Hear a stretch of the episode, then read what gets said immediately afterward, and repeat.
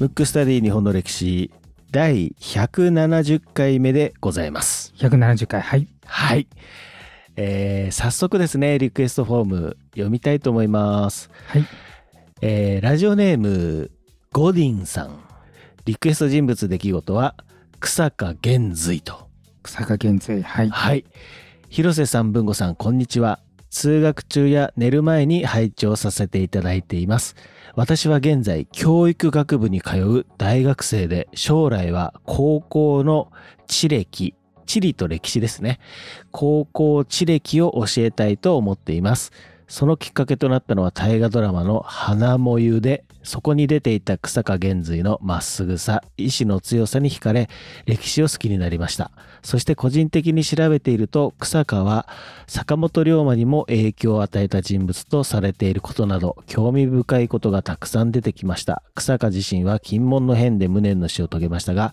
彼が明治維新にこぎつけるまでに与えた影響は非常に大きい影の功労者ではないかと考えていますぜひ広瀬さんに語っていただきたいですよろしくお願いいたしますとなるほどはいあの草加はねあの幕末のビッグネームですから、はいはいあのこの番組でやってないのでうん今回ちょっとリクエストにお答えしてねはいやろうと思うんですけどただこのリクエストフォームにもうすごく割と詳しく書いてあるんではいもうほんとその通りで実はすごく多くの人のね、ん影響を与えてる人なんだけれども、はいちなみに文豪はうん名前はしてるよねもちろんうんこの番組で言うとうんえー第52回53回54回で高杉晋作やってるんですよねうんうんうんで58回目で松下村塾なるほど122回目で吉田松陰をやっててこのどこかで広瀬さんが草川あのちょい役と見られてるかもしれないけどすごい人だよっていうのを言ってた記憶がうっすらとあります。なるほど。僕は記憶にございませんっていう ことなので、もしね、あのその回を聞かれる方はきちょっと聞いていただければと思うんですけど、はいもうはっきり言って幕末の中ではもうかなり上位に入るはい、大物人物で、うんもし生きてたら当然西郷大久保木戸に匹敵する人物なんではい超大物ですね。うんで長州の中ではまあ一二を争うで長州の中で一二を争うってことは日本でも、まあ、有数のはい、人であると、ただ、まあ、この時代ねちょっとしょうがないんですけれども非常に若くして亡くなっちゃってるんではい。まだまだこう活躍の余地がある前の段階で亡くなってるんでもしかしたら名前だけしか聞いてない人もいるかもしれないのでちょっとねあの今日はそれをやっていきたいなと思います。はい、じゃあ行きましょうか。まずね、見てくれもめちゃくちゃいいんですよ。うーん。で、ただ、あの、今残ってる写真じゃなくて肖像画みたいなのがね、ちょっと検索すると出てくるんだけど、あれはね、全然かっこよくない のよ。で、あ確かにれ実は草加を見て描いたんじゃなくて、うん。草加玄瑞の子供を見て描いてるんで、だから草加玄瑞を見てた人からすると似てないという評判だけど、草加玄瑞としてこう乗っちゃうから、ちょっとその印象が残るけど、はい。あの多分この幕末の時代でもう屈指のモテ男なんですよ。うーん。まずねこの時代でね180センチあったの。でかいですね。で頭も切れて当然幕末の志士ですからなんかものすごい気を発してるわけですよ。それでいて声もすごくいいとされてたんですよ。うんうん。だから美美声っていうんですかはい。イケメンボイスイケイケボとも最近言われてますけどはい。だからあの姿よし声よし頭よしみたいな、ん。だからモテ要素を凝縮されたような人なのでであの当然幕末の獅子仲間男からも人気あるしはい。芸妓さんっていうんですかそそういう人からもめちゃくちゃ人気あった人なの。はい。で1840年生まれなのでちょっとね、まあ、西暦言っても分かんない方で言うと、えー吉田松陰の10個下、うん。えー桂小五郎木戸孝允の7個下西郷の12個下なんでうん年。齢的には非常に若いんだけど、その人たちとそのビッグネームと対等かそれ以上の活躍をするんであの非常に早熟の天才というか若くして、まあ、才能を発揮したと。はい。でよく比較される高杉晋作とは1個違いで1個高杉の方が上なの年齢的には。でまあ2人とも早死にしちゃうんであの非常に若くして死ぬんだけれどもなんと25歳で死んじゃうんですよ。若いですね。ということは25までにあの幕末の大混乱でいろんな人物が出た中での屈指の人物なんでその間にもう人物が出来上がってたというね、まあ、すごい人なんですけどあのねもともとはね武士ではないんですよ生まれは医者の子として生まれるわけなんだけれども15歳までに、はい。えー両親兄弟全員死んじゃうわけそれもまた、壮絶なそうですね、壮絶ですね。だから15の時には天涯孤独で身内は全員いないと、はい。それで三男に生まれたんだけど次男は早死にしてるんで、えー、と一番上のお兄さんが非常に優秀だったこのはい。方も、ただこの人が亡くなったんで草加家を継いで三男だったけれども草加家を継いで医者になるとは医い。者の勉強してたんだけれども、えっ、と、まあ、その時代がね、幕末になったっていうので、まあ、志士として活躍するようになるんだけど、まず、15歳で、まあ、ね両親兄弟亡くなり、その後、九州にちょっとなんか見聞を広める旅に出るわけですよ。はい。それで、あの、熊本で、えー宮部定蔵っていう人がいるのね。うん。えーこの人はあの吉田松陰の親友みたいな人なんだけどその人に「君長州だったら吉田松陰っていう人がいるからその人に指示しなさい」って言われてうん。それまで同じ班だけどまだあの交わってはいなかったわけそれで松陰に手紙を書くわけはい。そしたら松陰がわざとね草加がこう大きいこと言うわけ今もう日本は国難だからこうすべきだみたいなこうだこうだって言ってたのをあえてもうボロクソにうん。酷評した手紙を返信するわけ。はい。で、それで、旬となったり、すぐ意見を変えるようだったら、吉田松陰も見限ろうと思ったら、はい。すごい勢いで草加玄瑞が反論してきたわけ。手紙でね。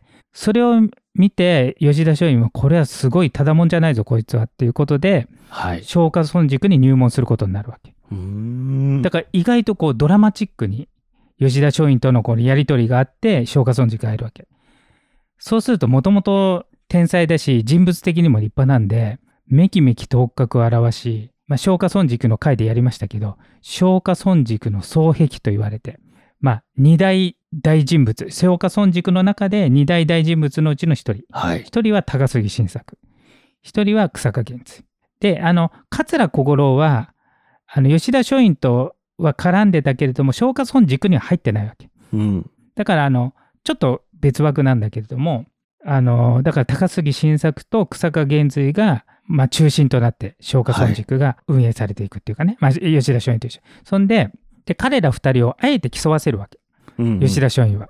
うん。あの片一歩褒めたりとかそうすると何クソってなったからこう相乗効果で2人ともめきめき頭角を現していくっていうことになっていくのね。で一応あの昇華村塾のところでもやったんだけど昇華村塾四天王っていう場合は、えー、とその高杉晋作草加源氏の他に吉田利丸入江久一っていうのがいてこの4人の人がもうこの幕末明治にかけて昇華村塾でどんどん人物が出るうちの4人なんだけどこの4人が明治まで残ってないわけそれでも明明治維新後昇華村塾出身の人がうじゃうじゃ出てくるってことだからうん。だから四天王なしでもすごいことになってるんでもし生きてたらとんでもないっていうねそういうことですよね。で吉田松陰はもうめちゃくちゃ草加のこと気に入ってるんではい。あのこれあのリクエストホームにも書かれたようにあの大河ドラマでやった「花もゆ」っていうやつの主人公だった吉田松陰の妹はい。が草加源瑞の妻になるわけ。うん。いや吉田松陰は義理の弟にするわけですよ。はい。吉田松陰のたっての希望でね。ただ草加はさあのさっきも言ったようにめちゃくちゃモテ男なんでうん。最初はね断ったわけ。そうなんだう。ん。しかも断り方がすごいよ。容姿が好みじゃないっていう。直球といえば直球ですね。でも周りから「お前そういうので決めんなよ」なるほど。って言われて 結局結婚するっていうはい。ことになるんであの基本的には吉田松陰の、えー妹の文と結婚するわけ。はい。それぐらい吉田松陰は買ってたわけ。で、そうこうするうちに、師匠の吉田松陰が殺されちゃうわけですね。軽視するわけですよ、捕まって。で、その後、残った松下村塾の中のリーダーとして、尊王攘夷倒幕派の中心人物としてはい。名を馳せるわけですよ。うん。でね、全国的には高杉よりも全然有名。うん。草加玄瑞の方が中心に近いっていうかはい高杉っていうのはあんまりこう、他の班と交わるのはあんまり好きじゃなかったっていうのもあってあの中心にいたのは草加玄瑞の方なわけちょっと高杉の方がねイメージちょっとこういろんな出来事があるんでそうですね。うん、イメージ強いかもしれないけれども、はい。当時としては長州の中心人物といえば草加玄瑞の方が有名はい。でその頃長州藩ってどういう状態かっていうとあの松陰が死んだ頃っていうのは、うん。あの、反論って言って、反全体の方針のことを反論っていうのね。うん。で、長州藩ってもともと尊王攘夷とか倒幕派のちょっと過激なイメージあるじゃない。はい。文豪そんなイメージあるでしょいや、そんなイメージしかないですよしかないでしょむろはい。け どね、実はその吉田松陰が亡くなった頃っていうのは、ちょうどこの、えーと、幕府も、井伊直弼が安政の大国っていうのをやったように、はい。尊王攘夷派がこう、こう弾圧されてた時なんで、うん。その頃の長州藩っていうのは、あの、長井歌っていう人が政治を、長州藩の政治を司ってるトップだったわけね。はい。この長井歌が公開延略策っていうので、これどういうことかっていうと、もう外国には勝てないから、開国して、それで幕府とか朝廷とかで争ってる場合じゃないから、幕府と朝廷が仲良くして、いわゆる公部合体っはてい。言われてる、公部合体にして開国して国力つけてから各国に当たりましょうっていうもう今から見ると最もまともな意見を言ってたわけですよ。はい。そう思わない、いや、 そう思いますね。うもんう、そのまんまというかね。そのそのまんまでしょ。え結局明治政府はそのようにやったの結局は、ねはい。けどこの長い歌はあの早すぎちゃったわけそそのまともな意。見が。るほどうん、でだから僕は長い歌結構好きでこの人も明治残ってたらかなりの大人物になってたと思うけど超マイナーな人なんでうんまあ、この人、どっかでやりたいなと思うんだけども、まあ、長州藩はその案で固まっててはい。それを朝廷とか幕府にもこうしましょうって言ってまあだから合意ができてたわけ仲良良くそこの時はやってたわけ、うん。それを尊王攘夷派草賀がうん。猛烈に批判するわけですよおおそんなぬるいこと言ってんじゃねえよみたいー。なはい。であの草加源氏もバカじゃないからあの尊王攘夷っていうのはある意味政治的駆け引きで使ってたからはい。本当にやっつけられるとは思ってないけど今そんなちょっとぬるいことやってたらうん。どんどんこうやられちゃうとだから開国するにしても対等じゃないとダメだっていうあうんのとても無理な話なんだよ当時の常識的には、けどうそん。うだと、あと朝廷と幕府が仲良くしちゃうとその状態で外国に行くっていうのは良くないとうん。ぶっ倒して新しいものを作ってそれで全員え全員っていうか日本が一致で一致団結してやるべきではい。今の段階で幕府と朝廷組んで開国しましょうっていうのはもうそんなぬるすぎて日本がどうにかなっちゃうみたいな過激思想を言ったわけでこれの草加と桂小五郎後の木戸孝允が猛烈に批判するわけ、長い歌をはい。でさらに、えー、と草加玄瑞が回覧定規っていう今言ったようなね、えー方針がいいっていうのを藩主に建白をしてはい。今永井歌のそういう公部合体とか公開延略策っていうのを反の方針にしてるけどそれを変えてくれと。うん。でついにこの運動が実って永井歌が失脚するわけですよ。おお、そうなんだ。そうで理不尽にも今から見たら永井歌の方が全然まともなのよ。はあい。のしかも明治政府は永井歌のそのままやってるから。けどこの時代って残酷なんですよ。うーん。切腹ですよ。長い歌正論言ったけどあの日本を外国に売り渡すのかって言って切腹を命じられるっていうね。うわーそこで長州藩で、えー力を持つわけですよ。うん政。敵を倒して。はい。で、ここで長州藩といえば、草加玄瑞と桂小五郎が力を持ち、尊王攘夷にまとめて、長州が過激路線に行くわけね。はい。で、そうすると長州はそうなったから、今度は京都だっていうことで、京に登って、京都にいる公部合体派。公部合体派っていうのは幕府と仲良くして、はい。外国ともうまくやりましょうっていう人たちを追い出さないといけないのでうん。これも京都にいる過激な公家の人はい。公家の中で過激なのが当時はね三条実富って言ってうん。あの明治維新後最高位の太政大臣になってるぐらいうん。あのすごくあの明治時代にはいいポジションつくんだけどはい。当時は過激公家としてはい。頭角を現しててうん。その反対側尊王攘夷の反対側の後部合体派の公家の代表格が岩倉具視なんですよ。ああ、そっちか。ってことは、薩摩とかそっちですよね。そうそうそう確かそうそう、うん。薩摩は政治的に非常に駆け引きがうまいので尊王攘夷にも理解を示しながら後部合体を進めようとしてそれうをん公家の中では岩倉と組んでやってたわけ。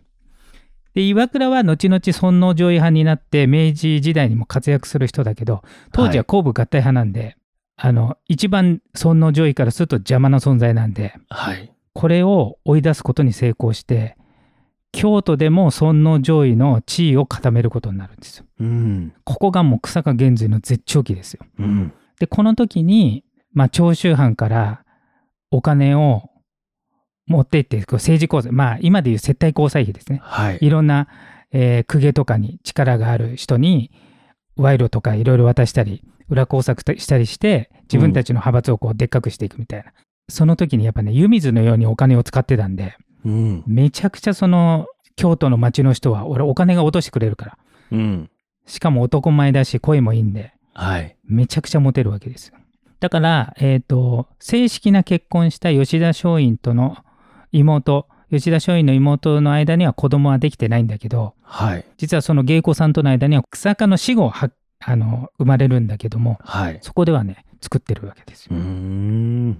ただそれもちょっと長く続かないんですよ幕末あるあるで。はい。で京都の尊攘派がもうこのまま行くぞと倒幕もするし上位もするぞって言った時にうん。やっぱ西郷さんがはい。巻き返しに図って薩摩藩がなんと幕府側の会津藩と組んではい。今まで会津藩は幕府側薩摩と長州はちょっと幕府と対立する側にいたんだけど、うんこの、時は薩摩が会津と組んでうん。長州を追い出すというクーデターというか、はい。そういうものを起こすわけですよ。うん。これがね8月18日の政変っていう名前がついてるわけ。それで一夜にして京都でこう幅を利かしてた長州派が追い出されるわけですよ。うーん。そんでまあ追い出されたと。はい。要するに長州藩の人は京都に入ってはいけないと。うん。出ていけと。それで薩摩と会津が守るっていう。で天皇も天皇っていうのは外国は嫌いだけど幕府は大好きなわけ。はい。だから草加たちが尊王攘夷って言ってたのにその尊王の天皇のためにやってますよって言ってる天皇がもともと幕府側なのよ幕府大好きなのはい。だから幕府を倒すっていうのはなんかそ尊王って言ってる割に自分の意見と違 うじゃんみたいな感じなわけですよ。うんはい。それでまあそういう天皇の意向もあってこう京都が追い出されるわけねはい。長州。それでも気合入った人はうん。京都に残るわけですよ。あ草加はうんあの長州に書いてるんだけど。でその時に残った過激派の人たちが長州をもう一回復権させるためにうん。何を考えたかって言って今でいうテロテロですね、はうい。ん要人の暗殺とか、はい。えー、とそのために京都を焼き討ちをしようとうん。京都を火事にさせようって言って防御をしてたわけですよはい。それが池田屋ってとこでやってたわけうん。これなんか思い出すだんだん聞いたことある雰囲気の感じになってきましたね。で池田屋ってところで防御してたわけいつ火を放つかとか、はい。いつこう暗殺するかとかそれで天皇を長州にこう連れて行こうっていううん。ことを考えてたんだけどそれをいち早く新選組が察知するわけはい。で新選組が池田屋に踏み込んでその命知らずのまあその今でいう幕末の志士だけど当時でいうテロリストうん。を全員討ち取るという事件ができたわけうん。でそれで新選組の株は上がったけど長州の四天王の一人吉田利丸とかが殺されちゃうわけですうん。それで長州はもう切れてはい。ただでさえ京都から追い出されさらに自分たちの仲間である志士が新選組に全員討ち取られもうぶち切れたわけですようん。で京都に行くとそれで朝廷天皇に、えー長州が京都から追い出されたのをまあなかったことにもう一度京都に入れるように嘆願するっていうはい。方針に出てそれを実はね久坂は止めてたわけ今言っても勝てないしはい。天皇に盾つくことになるからうん。今時期尚早だから待とうって止めてたんだけどはい。池田屋事件で仲間が殺されちゃってるからもう激高してる軍団がいるわけですよはい。それが木島又兵衛っていう人とこれあの長州藩じゃないんだけど牧泉っていうね2人ともすごい年配の人がうん。もう切れちゃってもう今すぐ行くっていうで結局押し切られて日下も行くことになるわけですうーよ、ん。京都にで一応京都の手前で嘆願書を出して長州のその制裁を解いてくれとはい。なんとかその攻め込むとかそういう戦いじゃなくて円満にしようと日下は思ってたんだけど、うん。木島又兵衛に「おめえ命が惜しいのか」とうん。 「だから医者はダメなんだよ」って言われちゃったわけですよあ武士出身じゃないからあ。はい。でも誰よりも武士の心もあるしうん。幕末の志士だからそれ一番プライドがやられちゃうんですよおそらくそれでもう行くしかないっていうことでうん。京都の御所に、まあ、攻め込むわけですよはい。そうすると朝敵になっちゃうわけねそうなりますよね。一応自分たちはそのもちろん天皇とかね朝廷に逆らうつもりはないけれどもこうやって追い出されちゃった日にはもう武力行使しかないってことでうん。ただ長州は2,000しか兵がいなかったわけうん。朝廷側は2万いたわけ、 10分の1か。うん、だから勝てないじゃないはい。けどこの木島又兵衛っていう人がめちゃくちゃ強くて当時会津藩が守ってたところを結構突進していってうん。五分の戦いからむしろ長州優勢まで行ったわけうん。あと一歩で御所に行けると。で、天皇に直訴できるっていうとこまで行ったんだけど、はい。そこで西郷率いる薩摩藩が援軍できて、長州がボコボコにされるわけですよ。うん。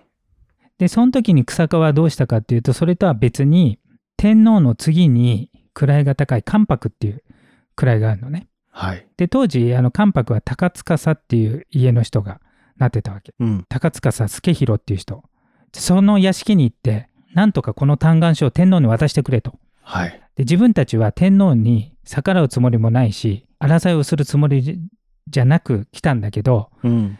もうこうなったからやむを得ずにこうなっちゃったけどでそれを天皇に伝えてくれって言われたんだけどはい。嫌だって言われちゃったああ。できないって言ってはい。この高塚はあのやっぱ薩摩寄りだったんでうんうんで結局兵も壊滅だし関白にも断られちゃったんでもうこうなったらまあ自害するしかないっていうことで一緒に戦った松下村塾のね寺島忠三郎っていう若干21歳うん。はい。草加玄瑞25歳高司邸で自害するんですようわあ、そうなんだ。そうなん去年25歳ですようーん。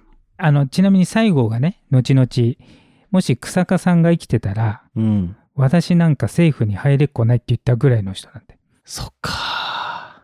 最後より12個も下なのよっはい。ていうぐらいの人が、まあ、最後ちょっとねあの自害することになっちゃってうーん。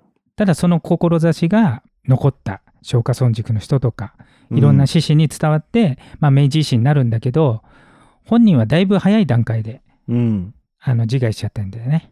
これ、別に自害しなくても、良かったと言えば良かったんですよね。そう多分、まあ生き方の美学だよねその時の価値観うーん。そうですよね。で実際草加はまあ最高司幹部みたいな感じだったんであのもう一人あの松下村塾四天王の入江久一っていう人が近くにいてはい。 「お前は生き延びろ」とうん。 「俺はここで責任取って全責任を取って死ぬけどうん。お前は生き残って毛利家を守ったりまたこう反撃したりしろ」って言ったんだけどはい。この入江久一も結局その高塚さって出た時に殺されちゃったわけやっぱ敵がいっぱいいるんそでっか。はい。だから結局自害しなくてもどっかで撃たれた可能性はあるんだけどそっか、そういうことか。うんもう囲まれてたんでね、うーん。そういうことになってますなるほど。まあ、それが分かった上での自害だったということなのかもしれないですね。だからちょっと死に死に様もなんか潔いというかだからこの一つの人生としてはまあいろいろな見方はあるけれどもはい。本人のなんかこう生き方をこう美学を通したみたいな、うんんんまあ、そういうところが多分幕末でも人気ある人っていう感じですかね。いやー、 25歳ですか。そうなんですよ。まあこの時代ね、みんな若いですもんね。そうでしかもその前ねもう自分が負けるからそれは止めてたんだけどややっぱちょっと、ね群衆心理っていうのもあって、うんうん。まあ、付き添っちゃったんだよね自分はそういうことですよね反対してたんだけどそうそうそうで押し切られたからにはうん自、分のできることをやろうってことで、戦いとは別に高塚査定に行ったりとか、うんあの草。加しかできない動きもしてたんだけど、はい。まあ、最後はね、まあ、それに断られちゃったんで、うんまあ、次回するという結末になりましたけど。なるほどな、ということで、今回のテーマは、草加玄瑞でした。むくむくラジオだべむくむくラジオだべむくむくラジオだべ